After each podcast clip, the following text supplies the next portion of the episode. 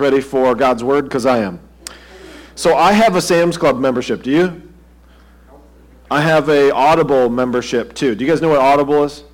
Audible, if you don't know what Audible is, um, Pastor John not read so good, right? And so I like Audible, so somebody else reads to me.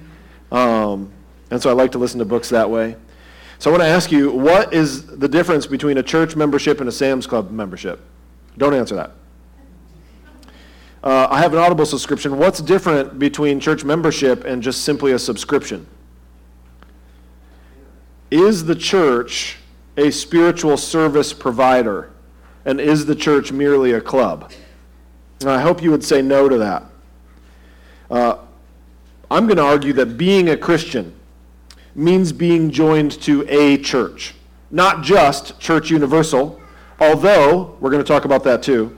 Uh, I'm going to argue that being a Christian means being joined to a body of believers. But before we do that, will you join with me in prayer? God our Father in heaven, we gather today to hear your word, to bring you praise. You are the Alpha and the Omega. By you all things came to be, and by you all things are sustained. We praise you because you are worthy of praise. We long that you might receive glory through our lives. Father, as we explore church membership today, we confess that many churches and pastors have misused and abused this role. We confess that we, in our sinful nature, have our own struggles with membership in the local church. Father, we confess that we stumble and struggle to view and to practice this gift in a way that glorifies your name. Lord Jesus, help us reshape and renew our view of church membership. Help us to value it and to protect it. Help us to long for it as well as to use it to your glory. Father God, grow your church, not by mere numbers on a membership roll, but by zealous sons and daughters. Help us to fulfill our roles and responsibilities as members one to another. It's in your name that we ask this. Amen.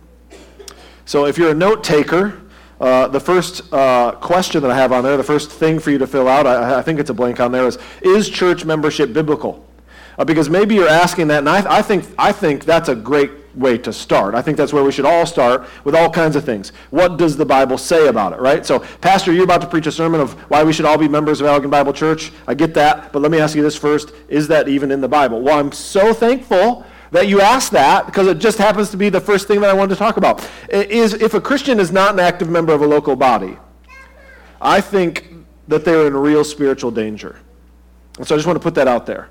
So is church membership biblical? And I'm going to argue yes, but I'm also going to say church membership is not actually a term that we find in the Bible. But it may surprise you, maybe not. I, you know what? I bet you this church, I bet you it doesn't surprise you. But the word Trinity also isn't in the Bible, but yet we believe it. And yet, I would argue wholeheartedly and unashamedly that the Bible teaches it. So I'm going to do the same with church membership, if that's okay. We're going to do that fairly quickly. But is it biblical? Absolutely. While the term membership isn't in Scripture, there are some that are. You ready to fill out your blanks? Here's one that is adopted into a family. Galatians 4, now I don't have all these scriptures there. You can write them down, or you can just trust me, whichever way you want to do it. But Galatians 4, 4 through 6 says, But when the fullness of time had come, God sent forth his Son, born of woman, born under the law, to redeem those who were under the law, so that we might receive adoption as sons. And because you are sons, God has sent his Spirit of his Son into your hearts, crying, Abba, Father. I, I, talked about this last week when we were announcing the blessing for the batters of, of uh, having their children now permanently in with their home with them. And I want to talk to you about the same thing. Adopted into a family means being a part of that family. Now, forever, right? When our kids are born, they get the last name Gruss, and then their Grusses forever. Except for maybe Ellie. And She'll change her name and she'll be part of somebody else's family. But she's always my daughter, right? She's always my little girl. Another part of this is we are bought as a possession. 1 Corinthians 6, 19 through 20 says, Or do you not know that your body is a temple of the Holy Spirit within you, whom you have from God? You are not your own, for you were bought with a price. So glorify God in your body. Jesus on the cross, his blood was the payment for our souls. He bought them back. That's what redeemed means. They were going to hell. He purchased them back from destruction to be in his kingdom. So we are bought as a, uh, uh, as a possession. There's a, another one for you is a branch on a vine. This one I'm sure you are all familiar with, but I'm going to read it anyway. John 15, 4 through 6. Abide in me, and I in you. As the branch cannot bear fruit by itself unless it abides in the vine, neither can you. Unless you abide in me, I am the vine, you are the branches. Whoever abides in me, and I in him, he it is that bears much fruit, for apart from me, you can do nothing. If anyone does not abide in me, he is thrown away like a branch and withers, and the branches are gathered and thrown into the fire and burned. You know, uh, I was looking the other day where we live. I was on the phone, and so I was just walking around the property. That's, is anybody else here a phone pacer? Anyone a phone pacer? When you're on the phone with anybody, you just have to walk. You can't just sit still. I'm a phone pacer. And so I went and I was walking around, and I saw these wild uh, grapes and I almost ate some, but then I was like, I'm on the phone. I probably shouldn't be stuffing wild grapes into my mouth. And, and so, um, but you know how I knew it was a wild grape? I saw the fruit. Uh, you know how I knew that the fruit was growing? Because it was on the, it was on the vine, right? Hopefully, you're following this illustration that I just pulled out of nowhere that wasn't part of the sermon originally. But the branch on a vine produces fruit because it's part of the vine. If it's not part of the vine, then it's dead and then it's thrown away. Does that make sense? Now we're back on track. How about this? A part of the body. 1 Corinthians 12, 12 through 14. For just as the body is one and has many members, and all the members of the body, though many are one body, so it is with Christ. For in one spirit we were all baptized into one body, Jews or Greeks, slaves or free, and we were all made to drink of one spirit. For the body does not consist of one member, but of many. Again, we talked about this when we were talking about church, right? And I used the I think I used the illustration that there's there's body parts of me that you don't see, but you know that if they're not functioning well, you'd be able to see it on the outside, right? Like if my liver isn't functioning well, or if my kidneys aren't functioning well, or if my spleen, whatever that does, you know, and all those kind of things. So there's body parts that we don't necessarily see, but we know that they function well, and if they're not, that's a problem. Uh, scripture tells us. So are you, are you picking up the train? You're adopted into a family. You're bought as a possession. You're a branch on a vine. You're part of the body. Another one is you're a sheep in a fold or part of a flock. John 10, 14 through 15. I am the good shepherd, Jesus is saying. I know my own, and my own know me, just as the Father knows me, and I know the Father, and I lay down my life for the sheep. And he says, you know, the good shepherd, he'll, he'll leave the 99 to go after the one and then bring it back to the fold. And so the last one that I want to talk about today, I'm sure there's probably others, but a bride to the groom. You know, I talked about this before. It's, it's true, um, but uh, I used it as an illustration. But if you openly disrespect my wife, I don't like you. I mean, if you think that you can have friendship with me, but enmity to my bride, that, that won't work. It just, it just won't work, right? And it would be the same, even if, even if you don't have a spouse. It would be the same for, uh, for, for many of us with, with a sibling. You, if you want to be my friend, but you treat my brother or my sister like garbage, well, then we can't be friends, really. Uh, if you want to be friends with me, but, but you treat my child wrongly, well, then we can't be friends. It's all a part of that family. You can't have one without the other. So now let's think of this in the context of church. Do you think it's possible to say to Jesus, Hey, I love you, but I really can't stand your wife? How do you think Jesus would handle that? Not only that, but it's far greater than just my relationship with my wife, right? I didn't die for her. I didn't redeem her. I didn't create her. I'm not sustaining her. But Jesus is with us. And so, how can we look our God in the face, so to speak, right? And say to him, I want you, but I don't want to have anything to do with the things that you want to have to do with. How is that relationship? So, you ask me, is church membership biblical? And I say, you know what's not in the Bible? the word membership. Church membership is not in the Bible. But I hope that what I've showed you so far is the idea that we could be a Lone Ranger Christian, a Christian that's not attached to the rest of the body, is at very least just uneducated as to what Scripture teaches on this matter. A temple has bricks, a flock has sheep, a vine has branches, a body has members. Churches have an inside and an outside. We are expected to know who does and who does not belong. So then, I hope, maybe you're asking this question. Okay, so yeah, I'm convinced. I'm convinced that church membership is, is biblical. How do we become members of the church? I'm glad you asked. I'm going to give you three points for that. You ready? Uh, the first two, you, you probably will make sense to you, no questions asked. The third one, I'll, I'll, I'll tease it out a little bit more, okay? First one is simply this salvation. A church membership is a privilege bought for us with the blood of Christ. You cannot be a part of the body without belonging to it. You can't be a, a part of the vine without being a branch. You can't be connected to the groom without being the bride. Does that make sense? So there has to be a spiritual transaction that happens. Why? Because the church is not a club. I can't just buy a membership or buy a subscription. It doesn't work that way.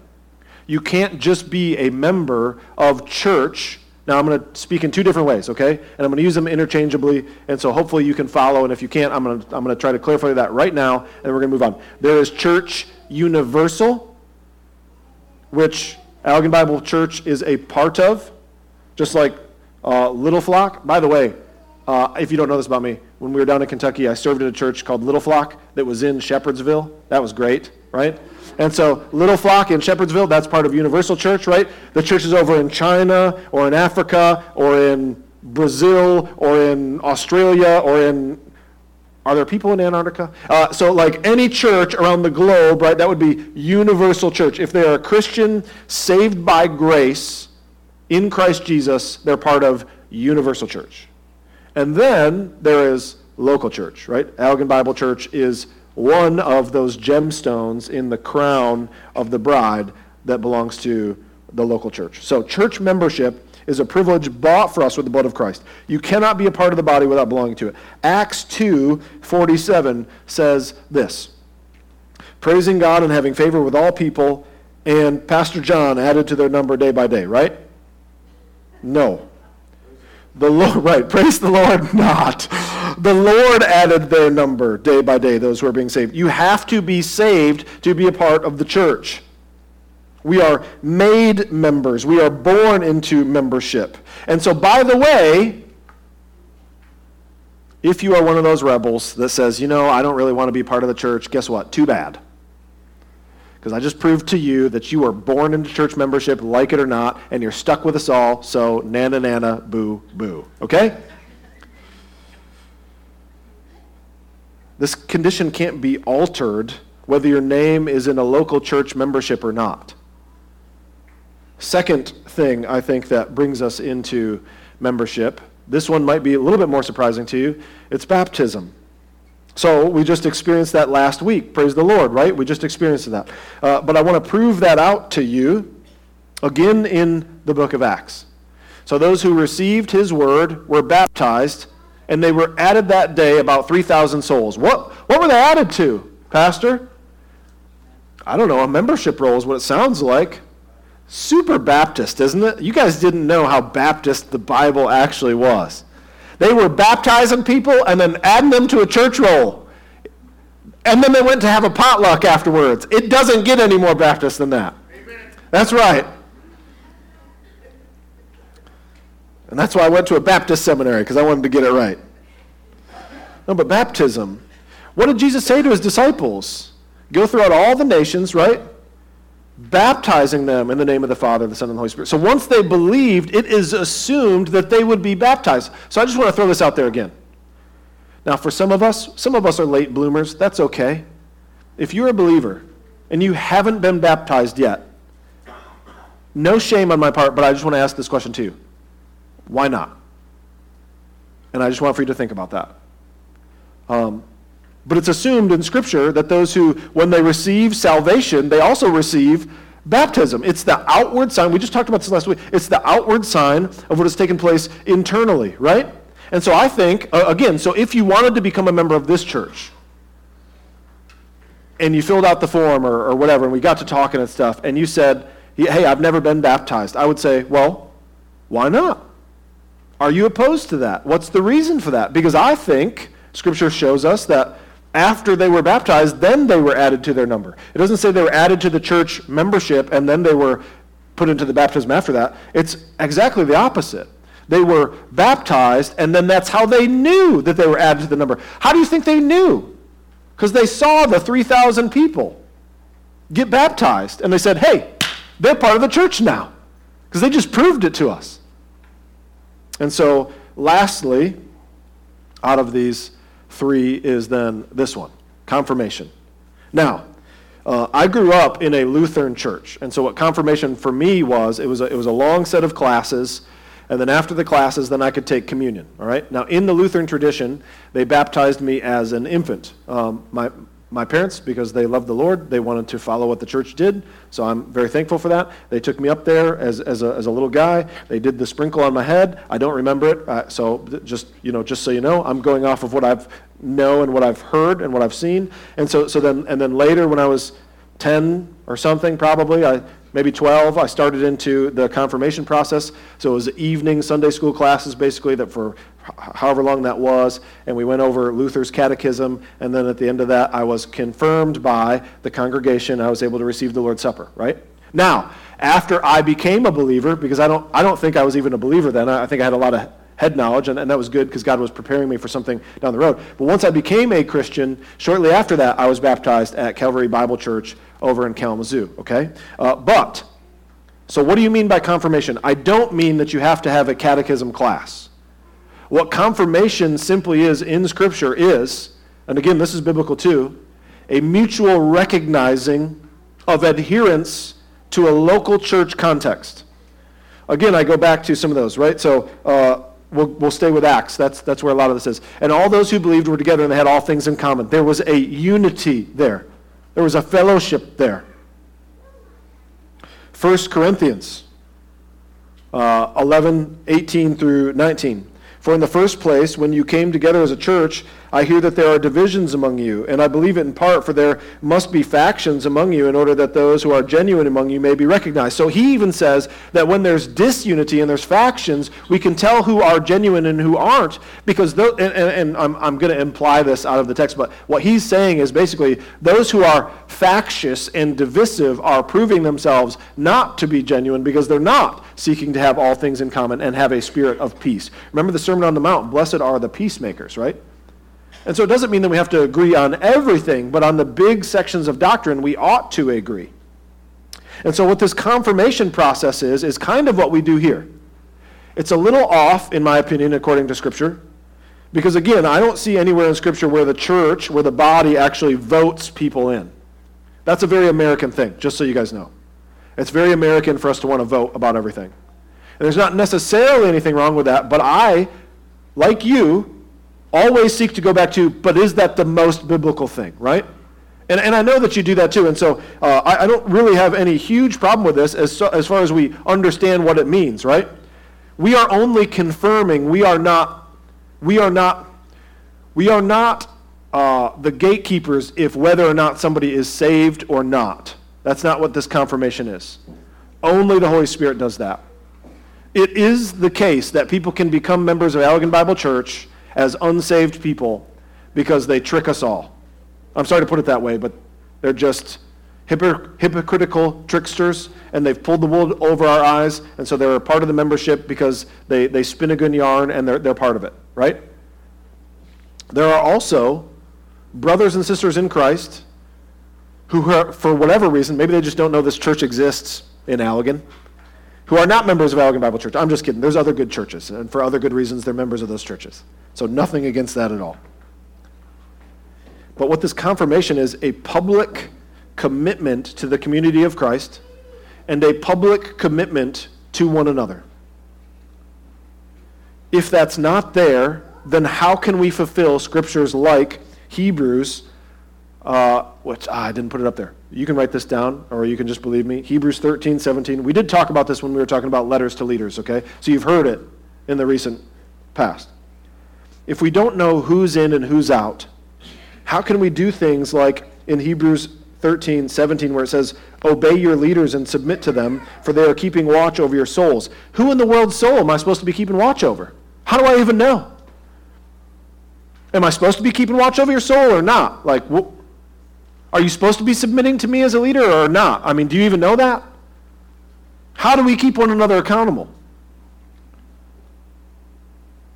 Let them do this with joy and not with groaning, for that would be of no advantage of you to you. So, in ending this section, every single Christian, upon receiving salvation, also receives admittance into the body of Christ as members of his universal church. But those who hold that position should also desire to hold the position in a local church context. Because Scripture says that we are a part of the body. And, brother or sister in Christ, if that's you this morning, this is kind of a dark illustration, but just go with me. If I cut my finger off and laid it on the table, how well would it survive apart from me? I mean, how long would it last? How long would it be of much use? And I want you to see that the answer to that question is the instant that it is cut off from the rest of the body, it no longer functions the way it ought. And from that moment forward, it begins to decay. Now, in God's grace, the way that He interacts with us is far better than that illustration. That illustration is lacking. But what I want to share with you is that if that is you this morning, you are in danger because you're not connected to a body in the way that we were supposed to be connected. And I also want to tell you this, just, just out of pure love and encouragement. If for whatever reason Allegan Bible Church is not the church that you can, in good conscience, become a member of, then find one that you can, please. I don't care about my numbers. I'm never going to have to answer for that. When I stand before the Lord, He's not going to say, So, how many, how many average attendance were you running? And, and by the way, that's going to determine the size of your crown. That's not going to be it. So, I don't have a dog in this fight. I'm not trying to grow our membership roll. In fact, while I was part of the church in Kentucky, we had to go through our membership roll. That, that's where this began for me, just by the way. We had to go through our membership roll, and do you know what we found when we were going through our membership roll? We found that there were actually people who had passed away that the church didn't know about that were still on the membership roll.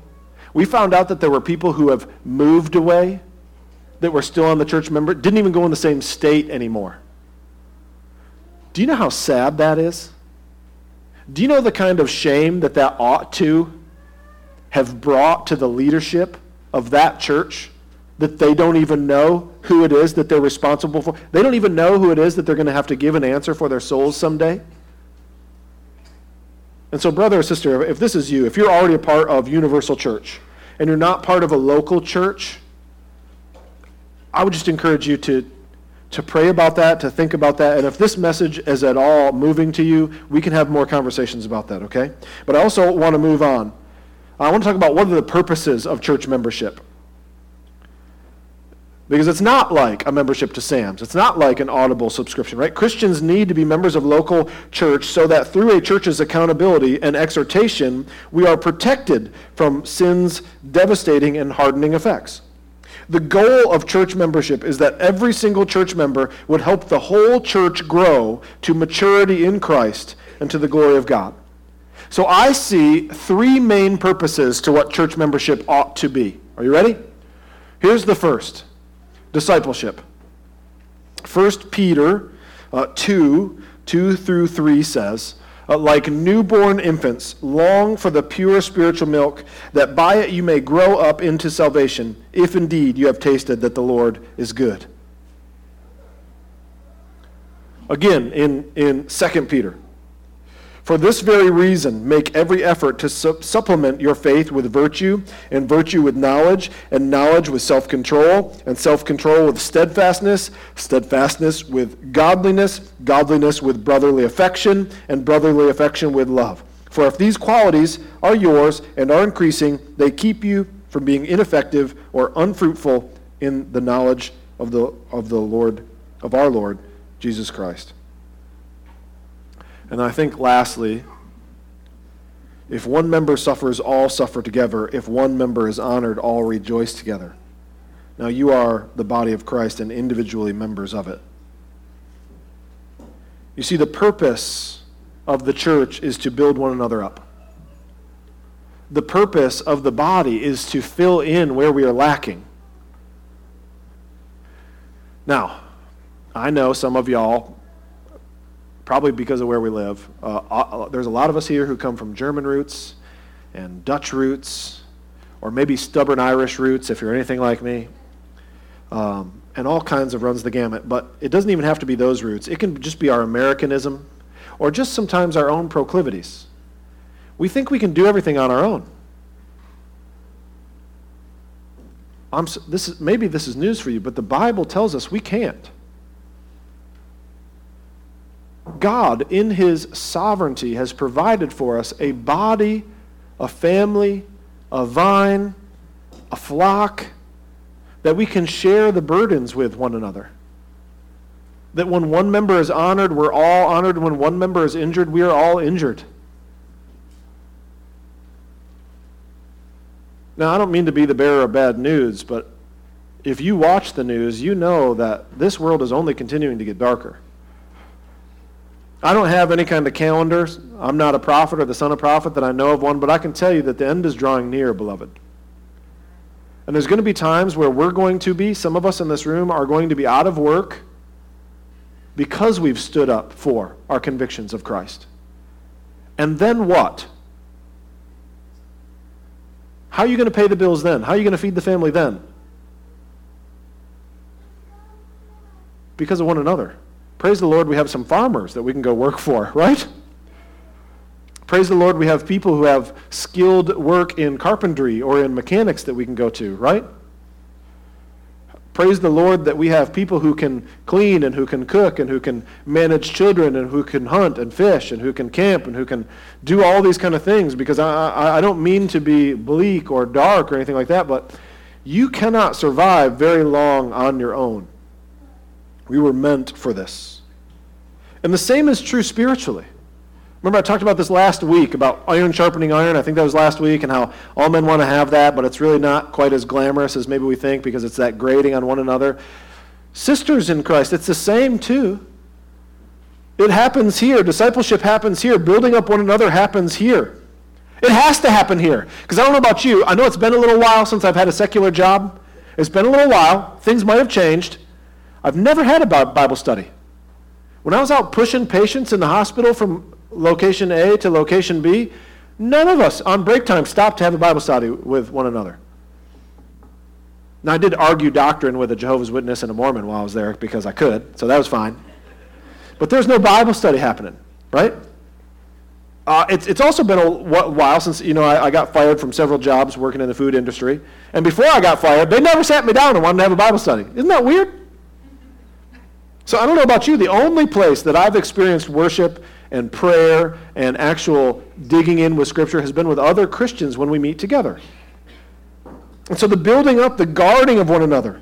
How do we know what the Bible teaches unless we're constantly holding one another accountable to it? Unless we're constantly being Bereans with one another? It's because, it's because of the lack of our scriptural education that churches are preaching a gospel other than the gospel of Christ or allowing things in the doors that should never have been in the doors to begin with. We are to be practicing unity in love with one another. We are to be learning both from positive and negative examples within our midst. And so it's not about our cultural identity or our personal autonomy. Every member of the church is called to seek to overcome divisions and pursue unity in the church in order to reflect the church's union with Christ.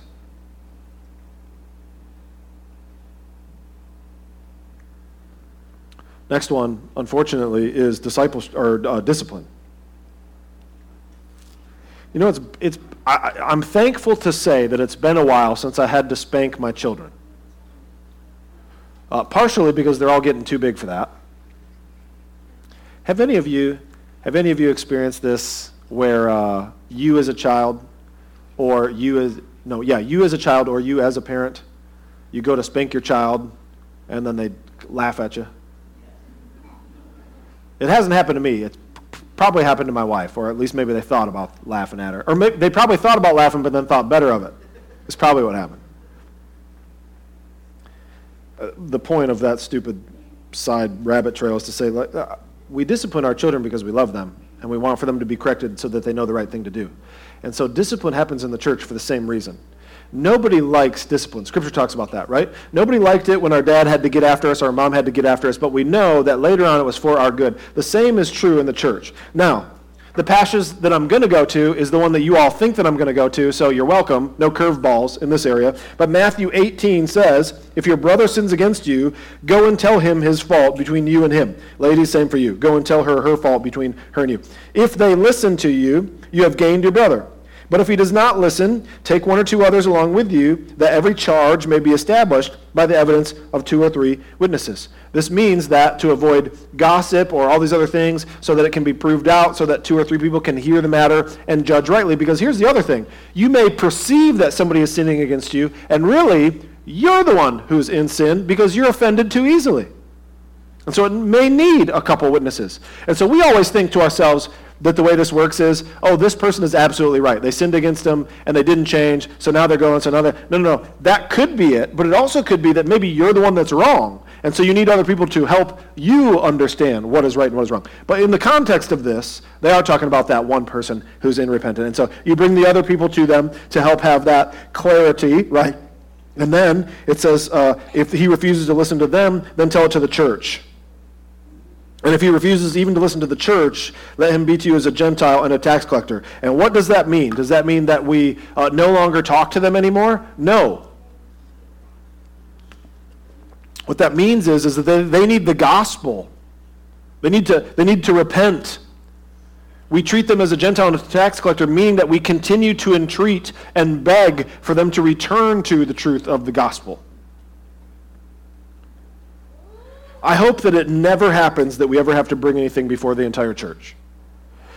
But I want for you to know we will. And do you know why? Because it's here in the Bible.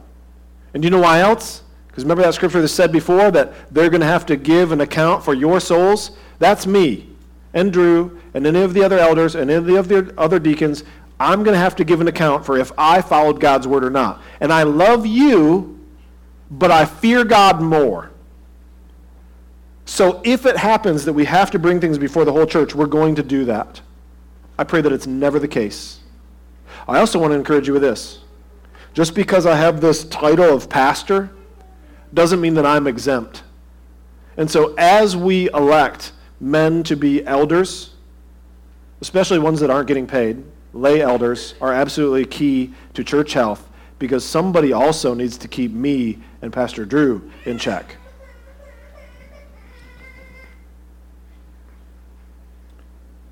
Now, because of time, uh, you can write this down 1 Corinthians 5 1 through 5. Uh, it talks about sexual immorality in the church and how Paul hears that this is happening, and he's like, I'm not, like, why aren't you guys dealing with this? Okay? And then in, uh, in uh, 11 through 13, he finishes that, and he says, basically, don't associate with this person, um, not, even, not even to eat with them. And so, how does this look? Well, what we need to understand from this is excommunication is actually a thing. Being, quote unquote, kicked out of the church is actually a thing. What that would look like practically is that when we get together for the Lord's Supper, if the brother or sister was here and they were still in unrepentant sin, we would not serve them communion, all right?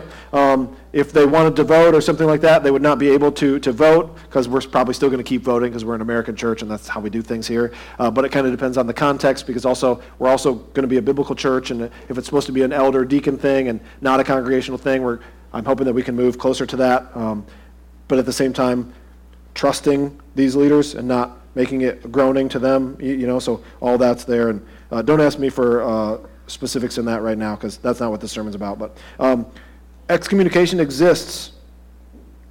And how does this happen? Through willful sinning, through sinful, sinful, through willful sinning that is habitual and unrepented of. Does that make sense?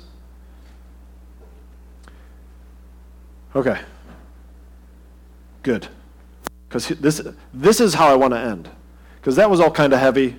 And, and, and I get that, but it's necessary because we need to understand what is the purpose of church membership. So that, remember I said church membership is for three things. The first is for discipleship, so we can all grow together in our maturity into Christ. All right?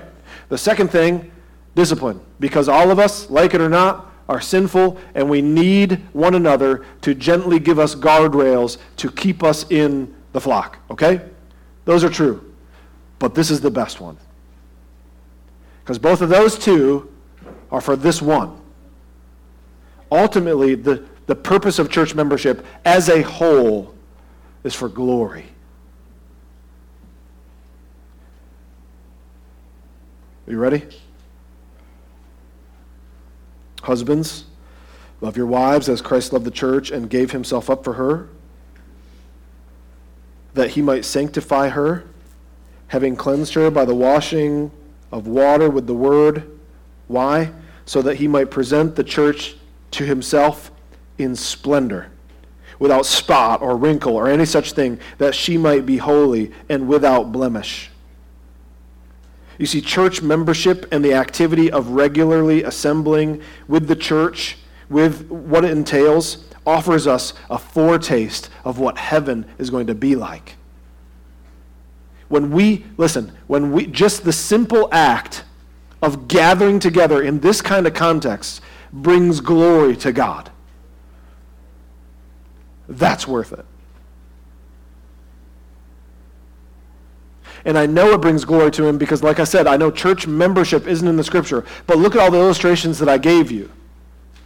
So when we gather corporately and become a part of the body as an active, for lack of better terminology, member of that body, it brings glory to the head, which is Christ. And when the body functions well and is healthy, it brings glory to the head, which is Christ. 2 Corinthians tells us that one day, with unveiled faces, beholding the glory of the Lord, we are being transformed into that same image from one degree of glory to another, for this comes from the Lord who is in the Spirit. Do you realize that is the ultimate purpose of the church? That we ourselves also, not that He would receive glory, which, if that was it, that would be enough and more than enough, but also that we are being transformed to be more and more like Him, and then therefore more and more glorious in the day of our eventuality of meeting Him face to face that part of when, when, if you long to have him say, well done, good and faithful servant, part of that, part of that is being a part of a local body of believers and really doing what a local body of believers is to do with one another. We just sang a song. They will know we are Christians by our love, by our love. They will know we are Christians by our love. You know, this is the context that that happens in. When a visitor is invited in from the outside, can I brag on y'all just for a minute? I just want to, I, can I just brag on you guys just for a minute? And I want to brag on you guys because of what I see Christ doing in you. So don't get all, uh, you know, big headed about it. But I'm going to brag on you and I'm going to tell you what I see Christ in you. I hear from people, and the board gets to hear this too. So if you don't believe me, ask one of those guys when people want to become members here, and we ask them why, they tell us because this place feels like a family. They tell us because this place feels different. It's often the case. If you have become a member since I've been here, maybe you can attest to this. But I have heard them say, We've tried other churches, and when we come here, it just feels different. And so I said to myself, I want a part of that. Honor and glory be to God for what He is doing in you so that others who are part of Church Universal would be so attracted to His bride.